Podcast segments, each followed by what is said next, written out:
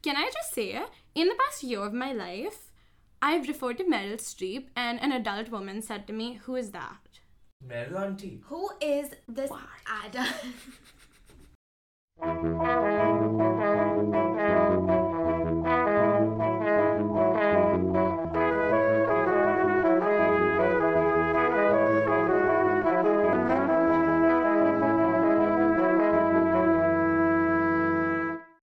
Hi, I'm Saniya.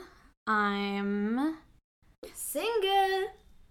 like I mean yes, but that's that's not um and I'm an actor, I'm a writer, I'm an aspiring director and a producer.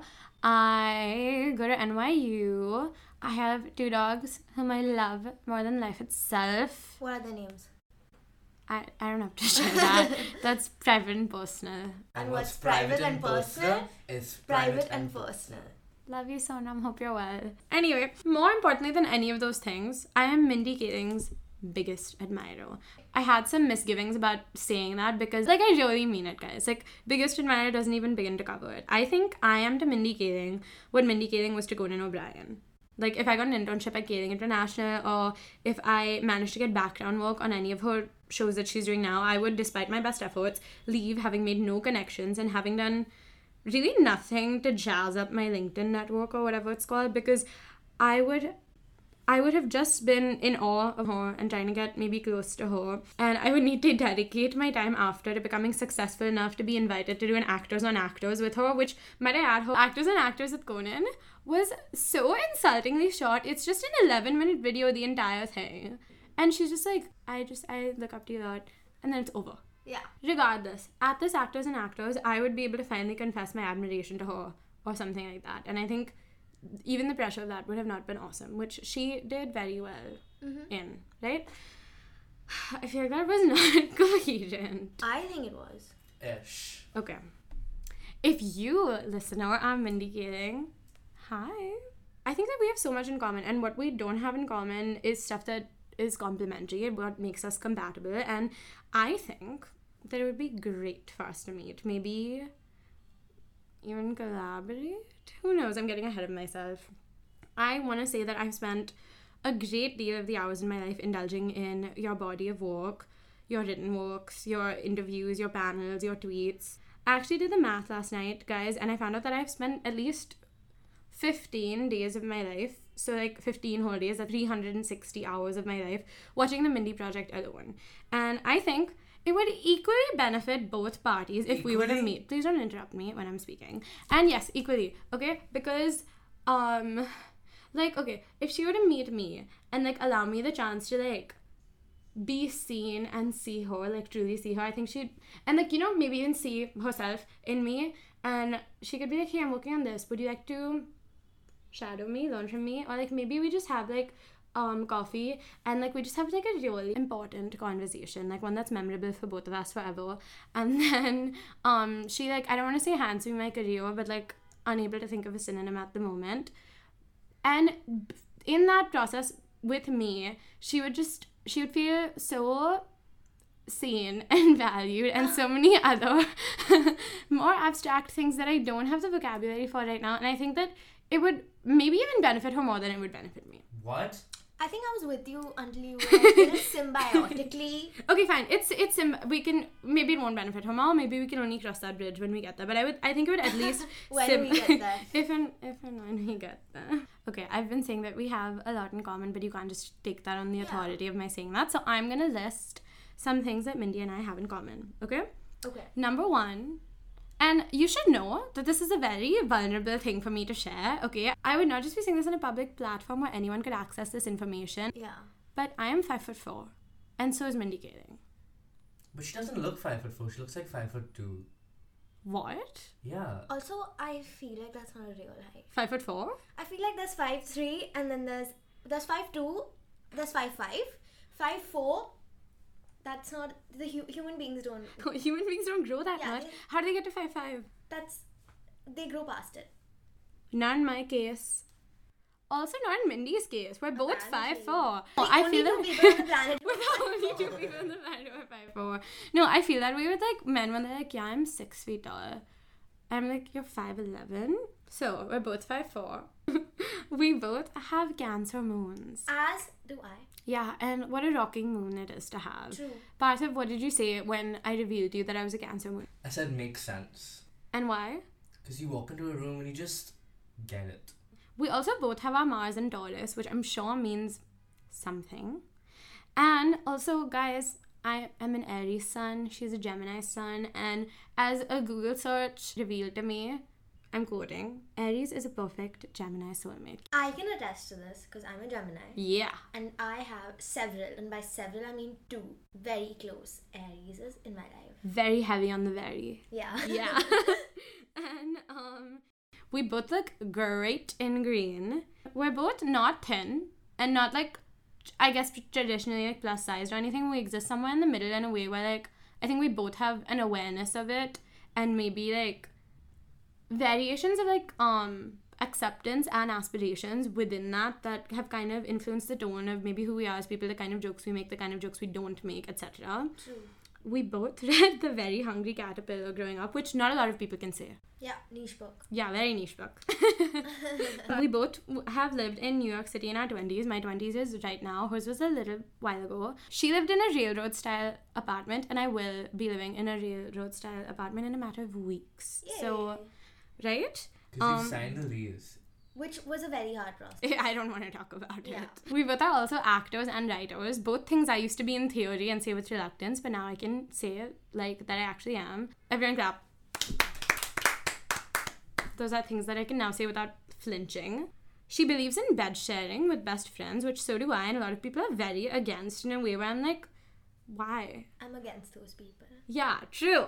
Also, guys, guys, guys, guys, hold on to your seats for this one, okay? Hold on to your hats Hold and your seats, one hand each. Mindy Kaling has been on the Colbert Show, not the Colbert Report, on um, the Late Show with Stephen Colbert many times, and the Tonight Show with Jimmy Fallon many times. I have been a member of those live studio audiences, and guess what, guys? I when the Fluffer came out on the Colbert Show, um, I was an audience member who got picked each time that I went, and the first time they were talking to me and they're like, "Ah, Stephen's coming out now. I'm so sorry." like it was. I wish we could talk all day. And the second time, I got called onto the stage, and he was like, "Where are you from?" And I was like, "Mumbai, India." And he was like, "Whoa." Whoa. Yeah, and he was like, "What should we do if we come to Mumbai?" He gave me this mic, and he just left the stage for a little bit, and I had to be like, "Um, walk around South Bombay, eat, come visit my house." I that's not what I said. That's what Deepika has said, but I feel like that's kind of what I said, and I think that's good advice. Yeah. Yeah. And then at the Tonight Show in the break, Jimmy Fallon was like, "Does anyone have any questions?" And he came up and he was asking us that, and I told a little jokey joke, which I'm not gonna share because I'm gonna keep that between Jimmy and me and whoever was in the audience that day because it's Private and post. private and post. so like we've both been interviewed on these shows, like have spoken on these shows, so kind of giving co-stars, no? yes. Anything else, or is that the list? No, there's one more very important one. And it's that we were both each named after characters in a TV show. Mindy was named after, it's not her first name or anything, it's her middle name, but it's basically what she was called since she was born, Mindy. And she's named after Mindy from Mork and Mindy, which was a show, a sitcom that ran from 1978 to 1982. And it was based on a really successful episode of Happy Days. It's like a spin off to that. And 1982 and add some change. What year do we get? 1985. What started in 1985?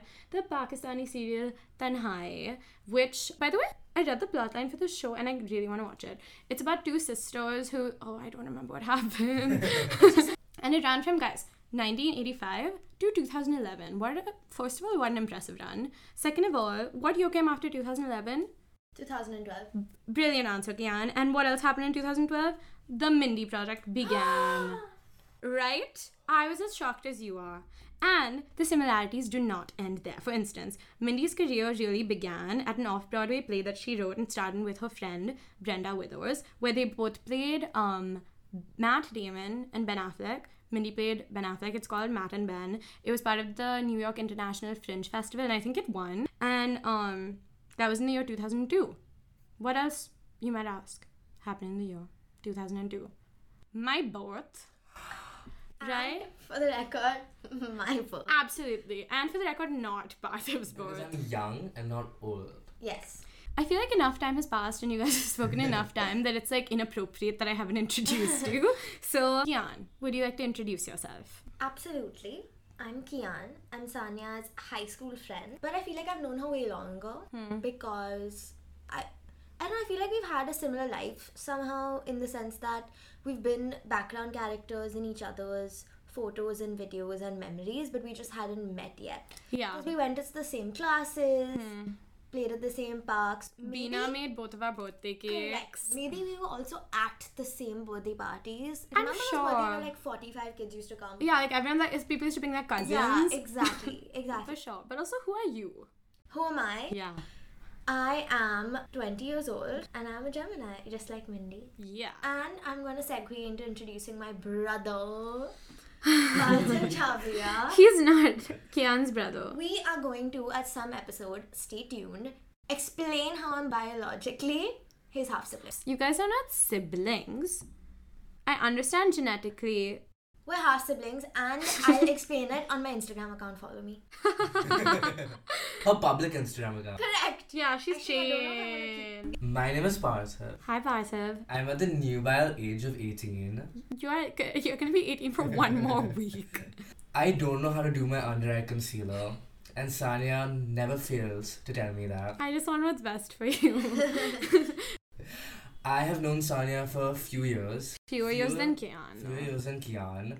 And we were thrusted into a friendship. I Trust. Please use another word. want me to Also, say it's that? Let's trust. trust. Yeah. In fact, we were, we were thrust into a friendship at a theatre festival I feel like you yelled thrust. because we're both annoying. that was my introduction. I think our friendship also really began at ISTA. the same festival the year At before. I festival the year agree. Guys, oh, shout out to ISTA. um, okay, Kian, Parthiv, what were each of your introductions to Mindy? Personally, Hmm. because who else is? I don't know who else saying? you'd speak for. Yeah. um, I don't recall actually. I think it was when. I think it was The Office, Hmm. but I feel like I had some sort of awareness of Mindy before that as well. Maybe Okay. it was the snippets of the Mindy project that I was seeing, but I never really like looked into it. Okay. Uh, wait, have you? But you've seen it. Now I've watched it. Now I'm a fan. So Parsa and. Saniya would talk about it all the time, and then I was like, this is kind of exclusionary. and then I watched it, and then I was, guess what, included. My introduction to Mindy was probably when I was around 13 or 14. And it was the Mindy Project. Every Wednesday with my mother, and we sort of got hooked onto the show. She hated it, but she loved it too. So real. Not for me. I just loved it. No one wants to know what my introduction was. What was your introduction, Saniya? I'm so glad you asked. She's never watched anything. I actually don't know who Mindy King is. No. Um, I I don't know. I feel like I've always had an awareness of her. It's probably been through The Office, but I think um, if I had to identify a time when I became cognizant of her, I would say it was when I was like a tween and the Mindy Project promos were coming on TV, which I really like put my back into interpreting those promos. I was like, oh, got it. She's a spy who's pretending to be a doctor, which is a but like with no medical training, just spy training. Like she's being a doctor to patients, but also like what about her love life? And I was like, that seems like a distraction. And then I found out that this was like not a Charlie's Angels Yeah. situation after all. She was just a doctor, not in a bad way. I know I said just. But anyway, I will say, Kian, to your point about your awareness of her, and I would be like, oh, I'm making a podcast about the Mindy Project. People, people's first responses are, huh? Not like, who? Which, can I just say, in the past year of my life, I've referred to Meryl Streep, and an adult woman said to me, who is that? Meryl Auntie. Who is this What? Ada? We're gonna keep that. But yeah, everyone seems to know who Mindy Kaling is. Although people don't like like treat her like she's like wow like a celebrity. People are like oh Mindy Kaling. She's at the Met Gala. How sweet, you know. Yeah. I'm like, gosh, she has so much money. She's done so much work. Relax.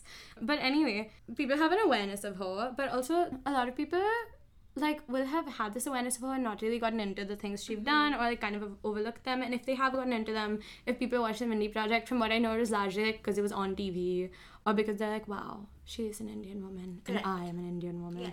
But I feel like they all kind of moved on, and I feel like ever since I have discovered Mindy Kaling at the ripe early double digits age, whatever it was that I happened upon her, I've kind of just like been there. Like I watch everything she does. I read all her books, and I watch the Mindy Project like once or twice a year. There's something so gutturally funny about her, but also there's so much depth here if you're willing to look at it. I don't know. I just feel like there's something that keeps bringing me back to her, and that that was worth exploring, but also worth being like, hey, this is not something that we should overlook. I think it's good. Um, and that's why I think that even if nobody else believes me about this, I think that um, if I met Mindy Kaling, regardless of you know talking about her actual work, I would like I would love to talk to her. I think we would have a great conversation. However, I have the same fear that I have with a carefully selected handful of other people who I look up to. Kian, you know who some of them are. Um, that if I ever met her, I think I would try to like convey to her as concisely as possible. And concision is not my gift. Like all the ways in which I see her and think she's great and everything, but also the ways that I am great within that and why we would be able to be friends and I would freak out and she would hate me. And in order to combat that, I've decided instead, Mindy, that I will try to slowly and thoughtfully reflect on and examine your work, you, and the space between us that this work inhabits, with the completely transparent intention of making that radius smaller. And you're choosing to do this as a podcast. Which I feel like we need to acknowledge that this is a podcast. I agree because and why this is a podcast. I agree. I agree. Because this could very well not be a podcast, but it is, and we're happy about that. True. All true things. Okay. So I think the implication within the form of a podcast is that I enjoy the sound of my own voice, which is a male activity for men. True.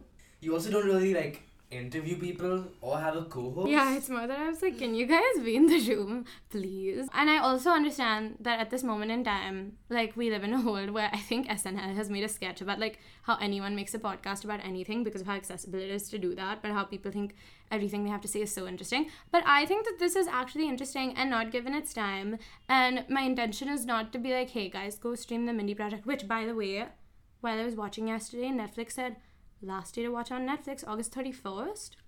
What? I agree. But that's not my point. People are still. Okay. Who owns the word goal boss in this day and age? Shiva baby. Yeah. And who's in Shiva Baby? Rachel Sennott.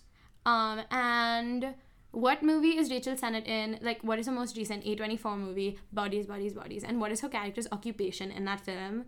Podcaster. Exactly. So, do I have rights? Absolutely. Few. Right. Okay. Also, and more importantly, this is less of like a podcast and more of a an open love letter to Mindy and Mindy alone. Um, and in this open love letter, through these reflections, dissections, whatever, we're gonna cover themes like the influence of romantic comedies on her repertoire, Body stuff. Female friendships and motherhood. high and low art, among many, many, many other things. Today we will be discussing framing the Mindy Project and the influence of romantic comedies. Now, what you might ask does that mean? It's an idea that applies primarily to the first season, particularly because of how she opens the show. And while we're on the subject of the first season, I have two things to say. Number one, what a banging season of television. Amazing, amazing, amazing. No skips. Actually, one skip in my eyes. The Danny's Friend episode. But other than that, no. I love that episode, and I feel like it's a hate crime that you don't like. Okay, it is it's not a hate It's not a crime. hate crime. That's a bit theatrical. However, um, if you had to pick a skip, it would be that one. Anyway, the second thing I have to say is I would like to acknowledge that in my analysis, dissection, whatever you want to call it, of the Mindy Project, as part of my examination of all of her work, that seasons 1 to 3 and seasons 4 to 6 are different shows. Correct. A la Glee. Completely different shows, okay? Oh, no, I thought we were going to do the whole podcast without mentioning. I, that was never discussed. Also, I don't think I am able. But yeah, completely different shows. And I have a theory that I came up with. Would you like to hear it, Kian? Spit it out. So, in season one, there's an episode where Mindy meets a man at a bookstore, an architect, which, as Danny says, only exists in movies. How does he think that the building in which they are They just get has made. come? He it was already there when he got there. He, That's what he needs to consider. God makes them. Gosh, I mean, do- guys, do you know how what I thought orphans were when I was younger? Because Annie was one of my favorite movies, and I thought that you know how like um, not to be insensitive to orphans, just my parents didn't explain to me that some people don't want their children or can't keep them or die or whatever. And I was watching Annie when I was very young. So I thought like, you know how like um ivy grows on the side of buildings and all? There's no No. way. I swear I thought they were just like Guys, found in nature. listening to. I'm sure they are. Seth Meyers, season one, is this man an architect. In season, I want to say five, maybe four, when Mindy is at her. Guys, we're going to talk about the whole show. And if it, for some reason, actually, this is just for Mindy. If this is a spoiler to you, be better, do better. Right? Yes. This show's been off the air for many years. Also, if it's a spoiler to Mindy, what's going on? I think she'll enjoy if it's a spoiler to her. Seasons one to three different show because Seth Meyers, and then he appears as himself in the seasons four to six arc because they fictionalize that his dog Frisbee has gone missing because of the reckless action of the spring breaky girls who have come to Mindy's fertility practice. Therefore, in the seasons one to three universe, Seth Meyers does not exist. In the seasons four to six universe, he does. But I digress. The idea of romantic comedies and its structural use, its references, um, it's really applicable to the first season, but also it's a recursive theme, idea, concept, if you will, that manifests through the rest of the show. So, allow us to set the scene. This is the opening of the Mindy Project, which, by the way, guys, I was looking for the script of it last night so I wouldn't have to like transcribe the episode, and I accidentally found an early version of the script in which Mindy's name is Mira, Huh? I think Da- I'm gonna gag. Danny's name is Clayton Brooks, Ew. and Tom's name is in the script most appealing guy, which is like kind of like a predes- right predecessor to hot priest match. Yes. Amazing. She starts the show with like a child watching the TV and this music that's kind of like dun, dun, dun, dun, you know, and there's a child watching the TV and she's like, you have an idea of how your life is going to turn out. And basically, it's kind of a mini montage that shows that all she did growing up was watch rom coms. So, when she's really young in the montage, it says, When I was a kid, all I did was watch romantic comedies in our living room while I did my homework. She continues, aged up a bit. When I was in high school, Tom Hanks was my first boyfriend. And then there's a shot of young adultish looking people partying, and she says, In college, everything changed. No supervision, total freedom. And then it pans up to her window where she's sitting just basically in the same way, and the view continues. I could watch romantic comedies whenever I wanted to. And then it shows her in a hospital, where she says that when she became a doctor, she had no time for any distractions. And it's a very brief scene where she kind of gets overlooked for a delivery or something in favor of Danny. So she's sad enough to woefully look outside the door. And that's when she saw him. And guys, the him is literally Bill Hader. they have like a meet cute in the elevator. Like she's in the elevator, he enters and she's like, Oh my god, it's happening. And he's like, What? And she's like, It's happening. Like I love when the elevator starts to do its thing. And then you know she has a moment where like she drop he drops all his papers or she does and they're helping each other pick it up and her hair comes undone and the elevator stops and she's like, Wow, this is my meet cute moment, it's happening. And as she's unfolding her story, a voice interrupts her narration to ask what this has to do with her trespassing while intoxicated and prompts her to reveal that Tom got married last night. Thomas Bill Hader, so that wasn't clear. Then she bikes into a swimming pool and talks to the Barbie on the floor of the swimming pool, who tells her to get it together, and then she starts to cry underwater, which is something that Saniya would do. Also, talking to a I do not know how to ride a bicycle.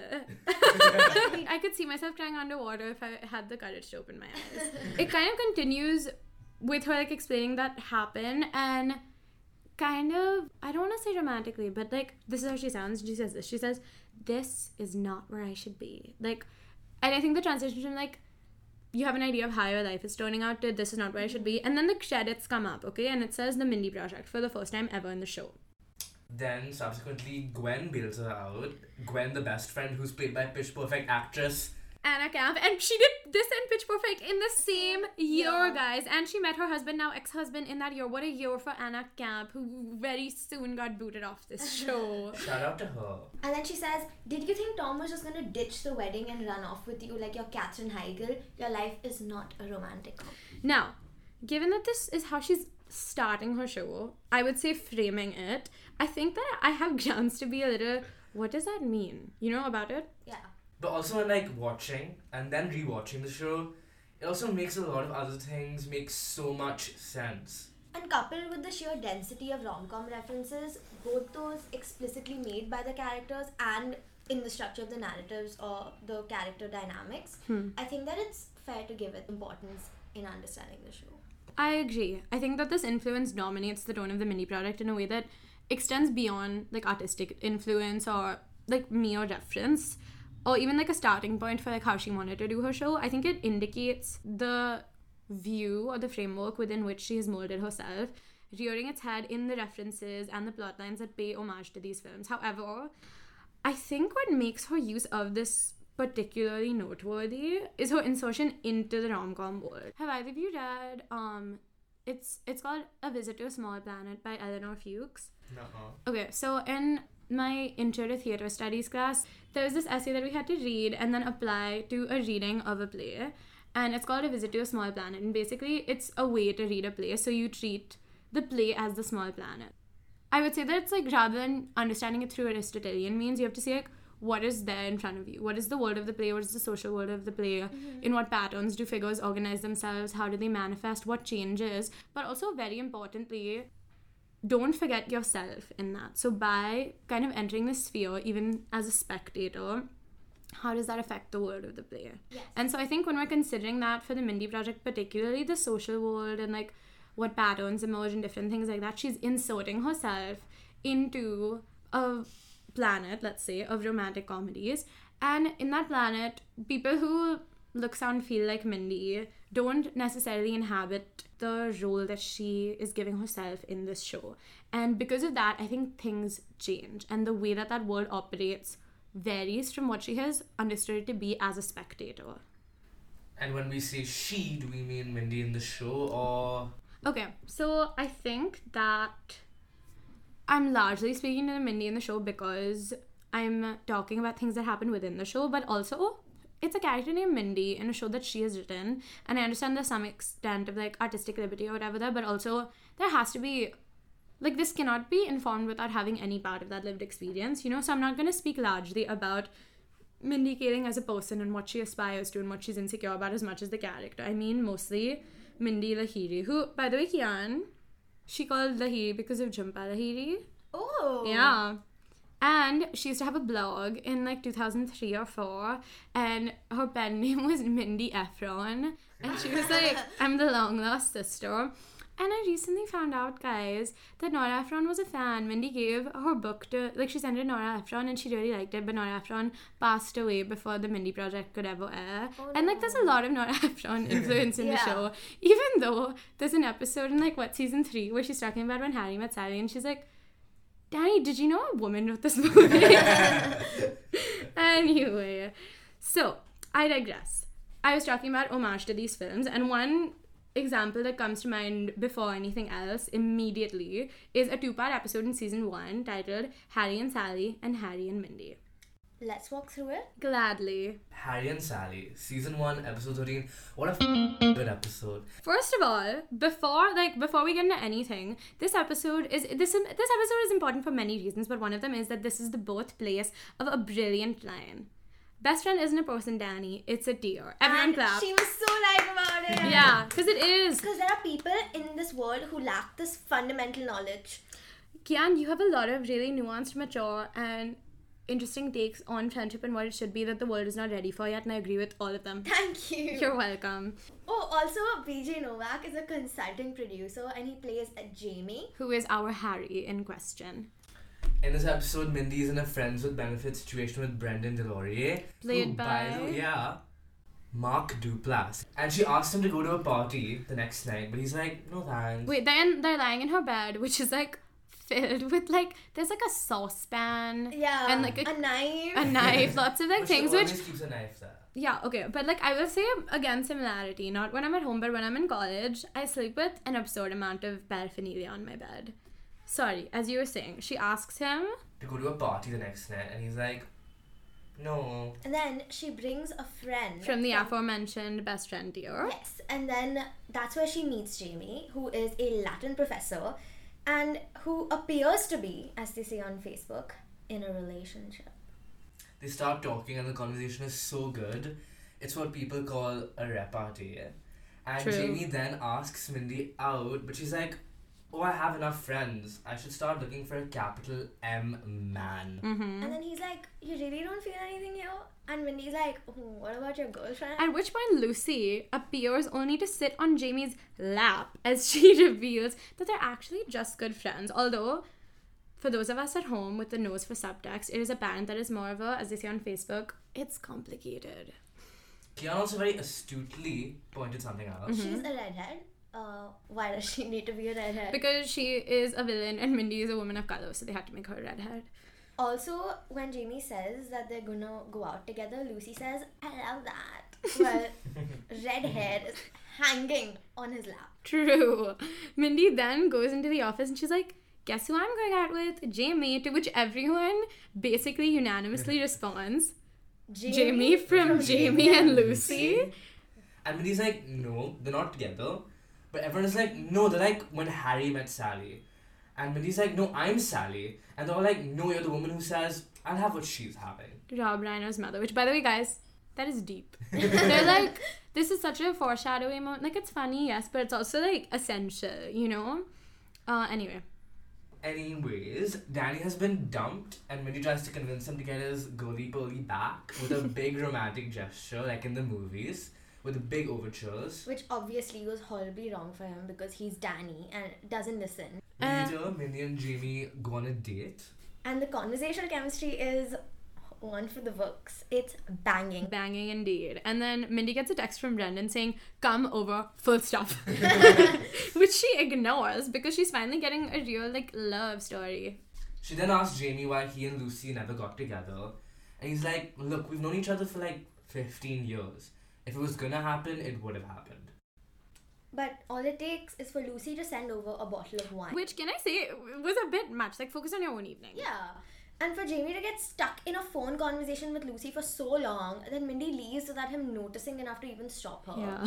So then Mindy's like, Whatever. And then she goes to Brendan's. Hmm. And she's like, Hey, maybe this is nice. Maybe like, maybe I like him. But then later, she goes to the movies with a friend and then she sees him there. With another woman named Zaw. Zaw! So, and this is really important to our argument at all, and we're not mentioning every line in the episode. However, this really stayed with us. Mindy goes, "Oh, Zaw, what's that short for? Pizza?" And Brendan says, "No, she's a refugee." Which, like, first of all, that does not answer the question. Second of all, like, wow. He's like, what a character, what lines he gets. When she's trying to go away to Haiti, he was like, hey, Mindy, I think it's really admirable that you're doing that. It's totally something I would do.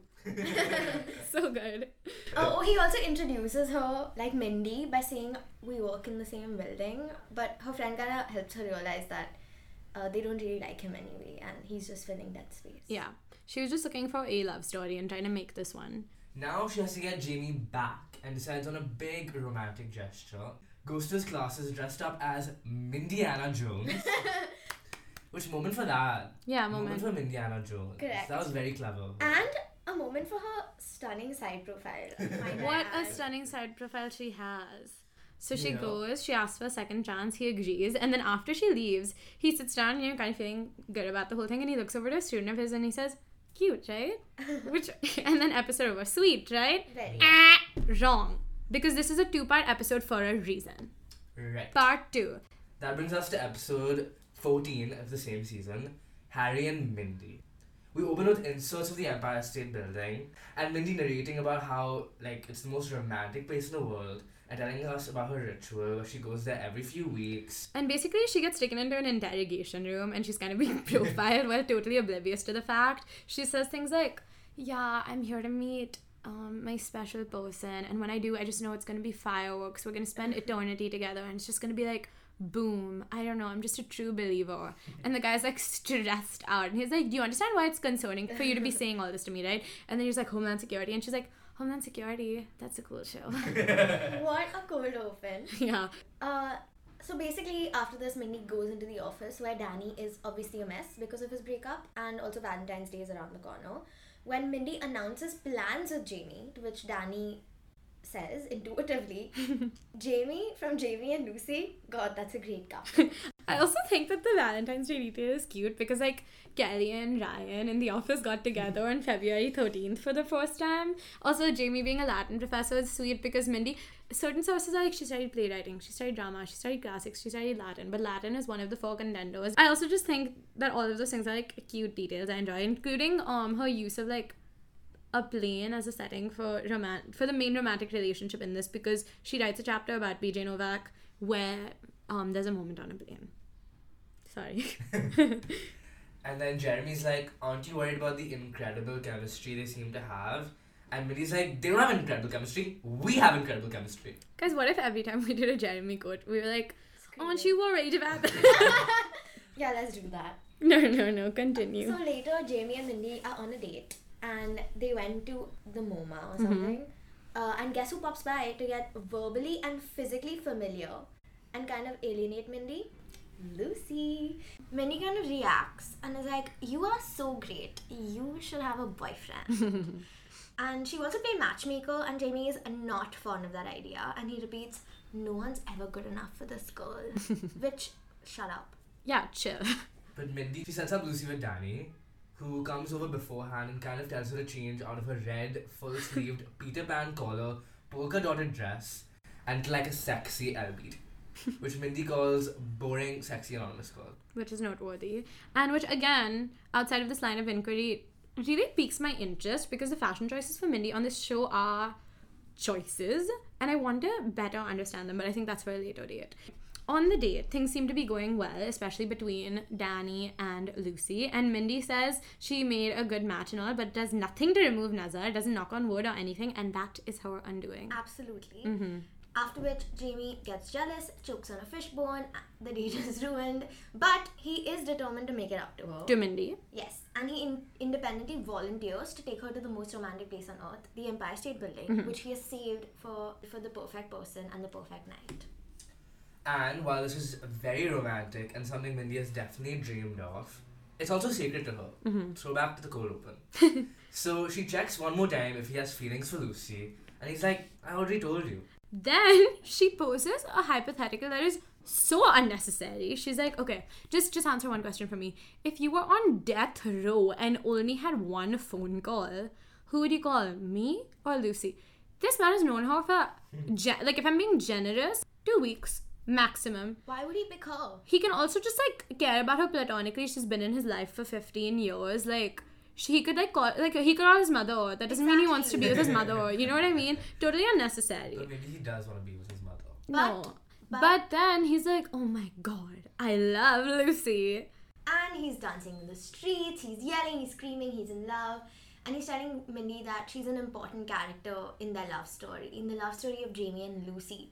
And she's the helper of fate and the Joan Cusack character. They then see Lucy and Danny making out, and Jamie's like, "Stop!" And Lucy, Lucy's like, Lucy's like, "Why?" And he's like, "Because I love you." And she's like, "I've been waiting for fifteen years. What made you change your mind?" And Jamie's like, "When I was choking, my life flashed before my eyes, and I, I knew." Again, a bit much, also not true. Yeah, just a lie. Yeah. And then Danny and Mindy walk away, and Mindy says, I feel like if I would have worn the other outfit, this wouldn't have happened. But she's wrong. It's Nazar, but also a bigger narrative thing, which we will address in just a second. Danny's like, "Who told you the Empire State Building was romantic?" And takes her to an awful pizza place. Mindy asks if it's a setting from Goodfellas, and he's like, "No, this is where I met my wife." Vive. Wife with a V. Stop it. Like, okay, sweet ending anyway. Like, okay, she's learned something, but I don't think that this the ending of this episode is the takeaway for us. It was maybe the takeaway for her on that day. Correct. I wasn't personally satisfied. I also like that's not the part that stays with me with these episodes, you know? So now that everyone has these two episodes on file, I'm going to say some thoughts from my head. I think that these two episodes demonstrate something that exists through the series very clearly. And that is the effect of idealizing and attempting to emulate or even inserting oneself into romantic comedies. But as an Indian woman, or actually, you know what? As all of the things that don't make her a white woman or like a typical rom com lady, or as she said, boring, sexy, anonymous girl, where Mindy meets a man who seems perfectly compatible with the romantic future she envisions for herself until something or the other inevitably gets in the way. In this particular case, by that I mean these two episodes, Minnie presents a narrative where she misidentifies herself as the protagonist and finds her place as a supporting character in someone else's love story, which is upsetting, tragic, heartbreaking, even. But as I've said to you guys before, the score on this show works overtime, particularly in moments where things sometimes can, maybe should be sad, and it turns into like, no, guys, it's comedic. Do you know what I mean? Mm-hmm. Mm-hmm. And this also embodies itself in a, another key tonal characteristic within the series, which is a sense of misplaced confidence for Mindy's character, which I think is totally inappropriate because she's literally like a successful doctor. She just also like likes pop culture sometimes, so all the other doctors in her practice are like idiot. Yeah. But anyway, so there's a sense of misplaced confidence, but also there's a very specific kind of self deprecation where it seems externally imposed. And while it might not be Mindy Kaling's apparent intention, I think it's noteworthy that she identifies herself in these stories. And her lack of success, now I mean Mindy Lahiri's lack of success in these stories, reveal that they do not serve her, and perhaps they weren't designed to, in more ways than one. This enriches the meaning of the montage where she's watching romantic comedies all her life in the first episode that frames the series, where she's only able to live vicariously through them, yet she very much idolizes them and aspires to be them. It kind of reminds me of another interrogation scene in season two, right? Where uh, Danny and Mindy go to meet Danny's father, and like she gets ID'd in an interrogation room, and she's like, I know my ID says I have blonde hair and blue eyes and weigh a hundred pounds, but I believe an ID should be aspirational, which is like a funny moment, but also I think is telling, right? Like this is what she aspires to. Even um in the episode where Kay- in the triathlon episode where Casey's like, you know, talking about faith or whatever, he was like, when I got married, I always thought it would be to someone, and she's like, who's skinnier, whiter, blonder. Casey can change all of those things, and I think yeah. again very funny and obviously like not true that she can change those things, but I think again telling, right? Because there's a certain way that she sees the world that she thought her life would turn out, and then in turn wants to be seen. So the question is, Hmm. why can't she succeed within this framework? I mean, the framework of rom coms. Well, okay, one thing we can consider is the thing I said about the visit to a small planet, right? When she inserts herself into this ecosystem, it's not going to identify her as something that she's not, even though she might want to be. And so then the way that the things in that ecosystem function will change because she is not the expected rom com lady, like I said earlier. But also, I think that that is because of, like, the Visit to a Small Planet essay would ask you the way that power functions in this world and things like that, because it's not that different from how power functions in our world. I think being Indian American, there's a sense of that, that one, like being in an American setting as a minority is relevant, but also being Indian, there are a lot of post colonial implications, right? So that reminded me of Can the Subaltern Speak by Gayatri Chakravorty Spivak. Shout out to Ms. Rucha for recommending that essay to me once many years ago. And it's a post colonial essay that furthers the analysis of colonialism to its cyclical reinscription by way of acknowledging a subtly perpetuated post colonial presence. So it asserts that knowledge is never innocent and always expresses its producer's interests. This is also akin to arguments that are made about authorial context Mhm. and its importance in discerning bias in what we consume. This argument, however, complicates itself when these biases do not serve us but instead undermine us, making us the subaltern community. Spivak illustrates this through the language of the abolition of sati uh, in colonial India by the British. Sati was a practice in which widows were to burn themselves after the death of their husbands, uh, and the British put in laws that prevented this practice from occurring, which has, quote, been generally understood as a case of white men saving brown women from brown men. Spivak basically demonstrates that since we exist in a patriarchal and post colonial channels and structures, and claims that whatever voice we do have cannot be outside nor without them.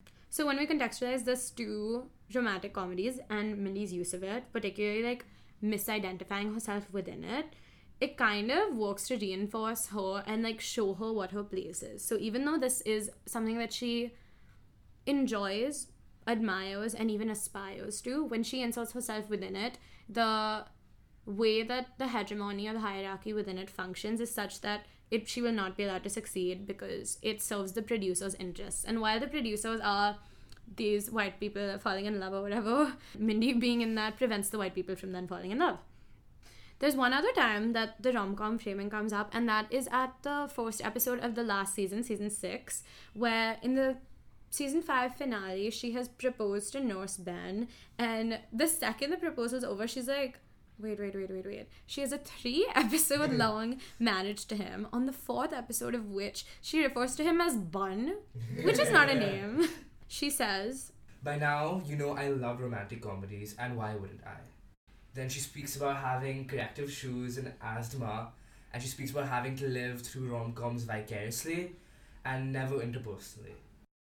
and the main reason she loves it is because it ends in marriage, and then it go pivots over to her marriage. It goes from the replication of like you know the first um, mini montage of her being young, and now goes to a marriage montage set to Parthiv, Aretha Franklin's Rescue Me, which, Which- is wild. which is wild. Okay, why is this interesting? well, the marriage that she was so looking forward to Mhm. in basically every season that preceded season six. And presumably her whole life before the show started, right? Exactly. Is made to seem boring and banal. I don't say that. I don't even think the thing is that she's not attracted to him or whatever. I think that relationship just kind of happened because it was there, and she tries to spend all of her time instead with her friends and at work. And she's like, "Oh, I guess I'm just really used to being alone." But I think more than anything, it's similar to the Brendan argument from um, Harry and Sally. She was just filling that space, Yeah. and I think because this is the last season, we see her going through so many different iterations of romantic situations, either um, reproductions of films and things like that. And she's like, oh my god, this is gonna be my Harry met Sally moment. This is gonna be my you've got mail moment, whatever it is. Or even like you know moments in her life where she's like, wow, I am originating like a rom com narrative in my life. They have failed her so many times that now someone is finally willing to be with her, and she's like, yeah, I'll take it. But she finds that to be uninspiring, right? Disappointing. Yeah. And I think ultimately that reflects what I was saying through the Elinor Fuchs and the Spivak essay that although she aspires to be them and, and she really values them, she can only really do it from afar successfully, and her insertion into it only really fails her.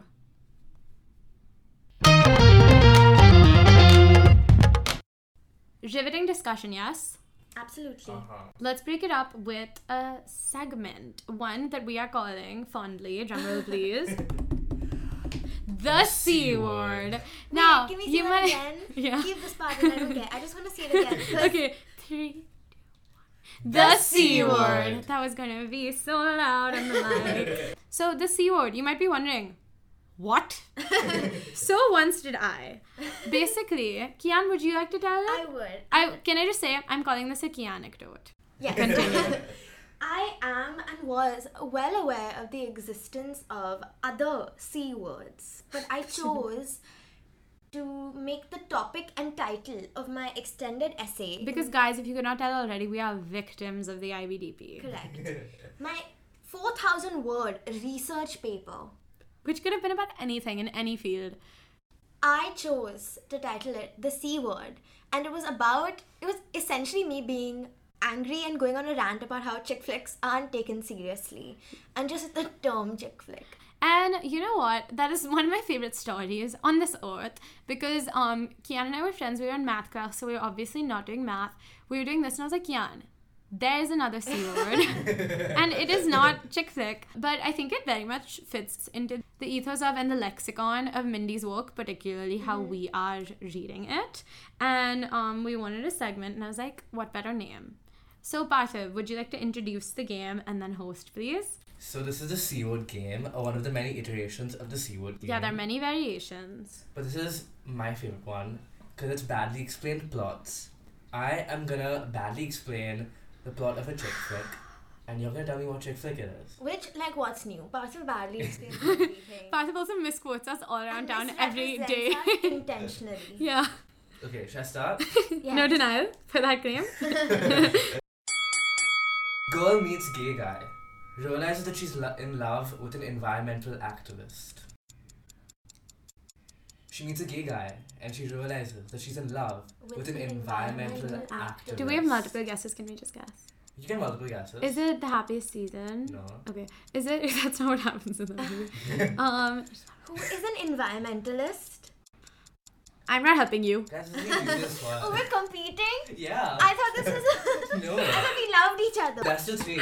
Oh, Best God. of three. Yeah. Oh, Shut it's on. Um, Girl meets gay best friend.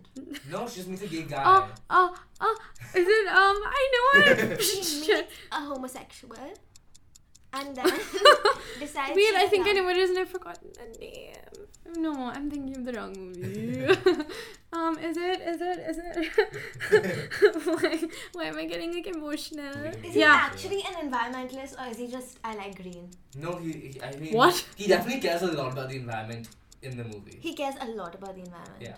It's a Hindi movie. No. Is it two weeks notice? No. Yeah, I thought so. is it that movie that I don't want to say, but my best friend's wedding? No, you love this movie. Both of you really like this movie. Even I thought it was my best friend. Yeah, me too. Cause I was like, oh, there's a homosexual. Both in of the you movie. really like this movie. This is so disappointing. I I think Partha has just said. Okay, she meets this gay guy and she goes shopping. She doesn't know he's gay. He's an environmental. I don't know who to point to. we both get it. We both get it. We both get it. Guess we do love each wins other. Girl ponders Me. becoming a vegetarian. Aisha. Okay. Wait, I didn't know you were doing Bollywood too. An exploration of class in a New York hotel. Huh? Pretty woman. No. That's not in New York at all. It's not in a hotel. Yeah. Second best Marigold hotel. What? What in the New hell? York? Oh. um, I was gonna say Monte Carlo. that is Could neither. be, could be. And the name of the movie is a pun. But they're literally in. the name of the movie is a pun. Okay, enough now. Don't say Yeah, no. stop talking. Hotel for dogs. It's a pun. the name of the movie is a pun. It's a pun.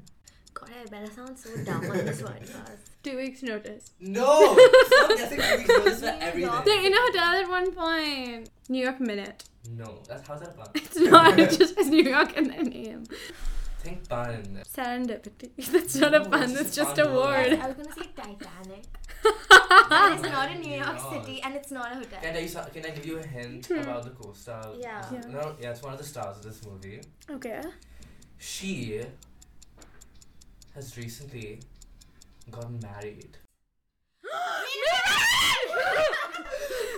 god. You have a tie on that one too and you Yeah. get the middle point. Yeah. I guess Kian Yeah. wins. Which by the way, if you had said that we were also doing Bollywood movies, I would have gotten. I was like, does she and Clueless? That was my first thought. Yeah. I was like, trick question.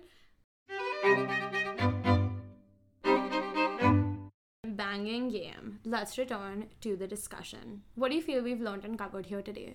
I think we've definitely understood the cultural significance of the Mindy Project, not just as a vehicle for like d- discussing her identity, but also talking about how her identity is reflected or not reflected in the media that she's consumed.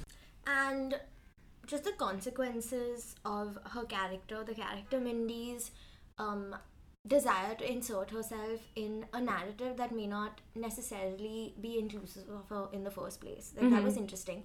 Also, in general, should do, do you want to talk about how the series ends and whether that um, reinforces or challenges anything that we've currently talked about? I think that because the end of the series is preceded by the rest of the series, it somehow manages to do both. But I think that that's a longer discussion. Maybe we can have another time. Yeah. Um, what are the implications of this? Well, I think that it definitely proves as an exploration, not like a concept like if then because you know it doesn't hypothesize but it definitely explores what it is to insert oneself into the sphere without being like oh my god i've inserted because sometimes she can be a bit on the nose. She has woken up as a white man before. She's woken up engaged to like joseph gordon-levitt although i don't know if he's playing himself. She's had groundhog day episodes. There are a lot of ones where like she's like okay moral of the story is but i think there's also many more significant ways such as this one where she explores like genuinely explores with a curiosity nuances and things that are kind of incongruent to her why they don't make sense. She mm-hmm. could have just as easily made a show where she just falls in love. But like i think because of all the other things that make her mindy kaling and all the things that made this show consequently that couldn't happen and i think that it's really well explored. I also think that it's unfair that her work gets undermined because of that sort of tonal maybe visual quality but if you have if you give it the time to like, give it the attention and actually listen to what's there um it's an extremely worthwhile piece and it also has the potential to be enjoyable if you're not looking for that you know It's a lot of fun. it's a lot of fun and like i said It's so funny. It also presents itself in a way kind of like chick flicks do, where it seems to be that the target audience would be a woman Yeah. because of how it's packaged Mhm. in like bright colors. But in many ways, it explores the lives of three other men Peter, Mhm. Jeremy, Danny, and later on Jody and Nurse Ben as well, in a way that is also wholesome and doesn't seem to erase their perspective either. Yeah. And it's Yeah. not because it's also a commentary from the perspective of someone who has been consuming the chick flicks. in question. Exactly. It's yeah. not just her world. Yeah, it's Yeah. not just her world. In fact, I would argue that, for instance, Kelly Kapoor, I don't think that Kelly Kapoor is like that. I think if someone else in the office, particularly Jim, actually, okay, if we take Jim as a neutral standpoint for the office, and then we talk about characters like Pam, Michael, um, and Kelly, even Ryan, like, don't they seem like versions of them in a story that Jim told versus like actual people? Because I don't think, other than Pam and him, any of them are particularly grounded to the same reality that Jim is. And I think likewise, the characters in the show, but particularly Mindy, even though it's her show and her narrative, she kind of presents through this perception of herself. Yeah. And then often, um, often explores like what it is she's being perceived as or comments on it as her character in the show. Which all presents a lot of scope for things that we can and will discuss in the future. Mm-hmm. hmm That should bring us to the end of this rather long episode, but I had fun. Have you guys had fun? I So had so much. much fun. And if you, listener, hated this, guess what? This wasn't for you anyway. You are literally an eavesdropper because our target audience is one person, one person only. Miss Mindy Kaling. I almost said Lahiri. Miss Mindy Kaling. So if you hated this and you don't want it to happen anymore, guess what? You have a way to stop it Yeah. the power is in your hands. What you can do is, I don't know how Spotify works, but you can like, you can keep listening, you can share, share, share, you can tweet at Mindy Kaling, and the sooner she reaches out, the sooner the madness can end. If you liked this, you can also do those things. and if you're Mindy Kaling, don't be shy. Partha, Kian, anything in closing? I just love this podcast. Yeah, you are. I have nothing in closing. Next time, we'll be talking about another perspective imposed upon one Miss Mindy Lahiri, perhaps one Miss Mindy Kaling, and perhaps all of those of us who live in a man's world. Something I have a lot to say about. Something, yeah, something Kian and I have talked about many times. In fact, something me and many other non men have spoken about many, many, many times. And something that you and I will speak about soon, men, except I will kind of be talking at you. See you next week. Bye.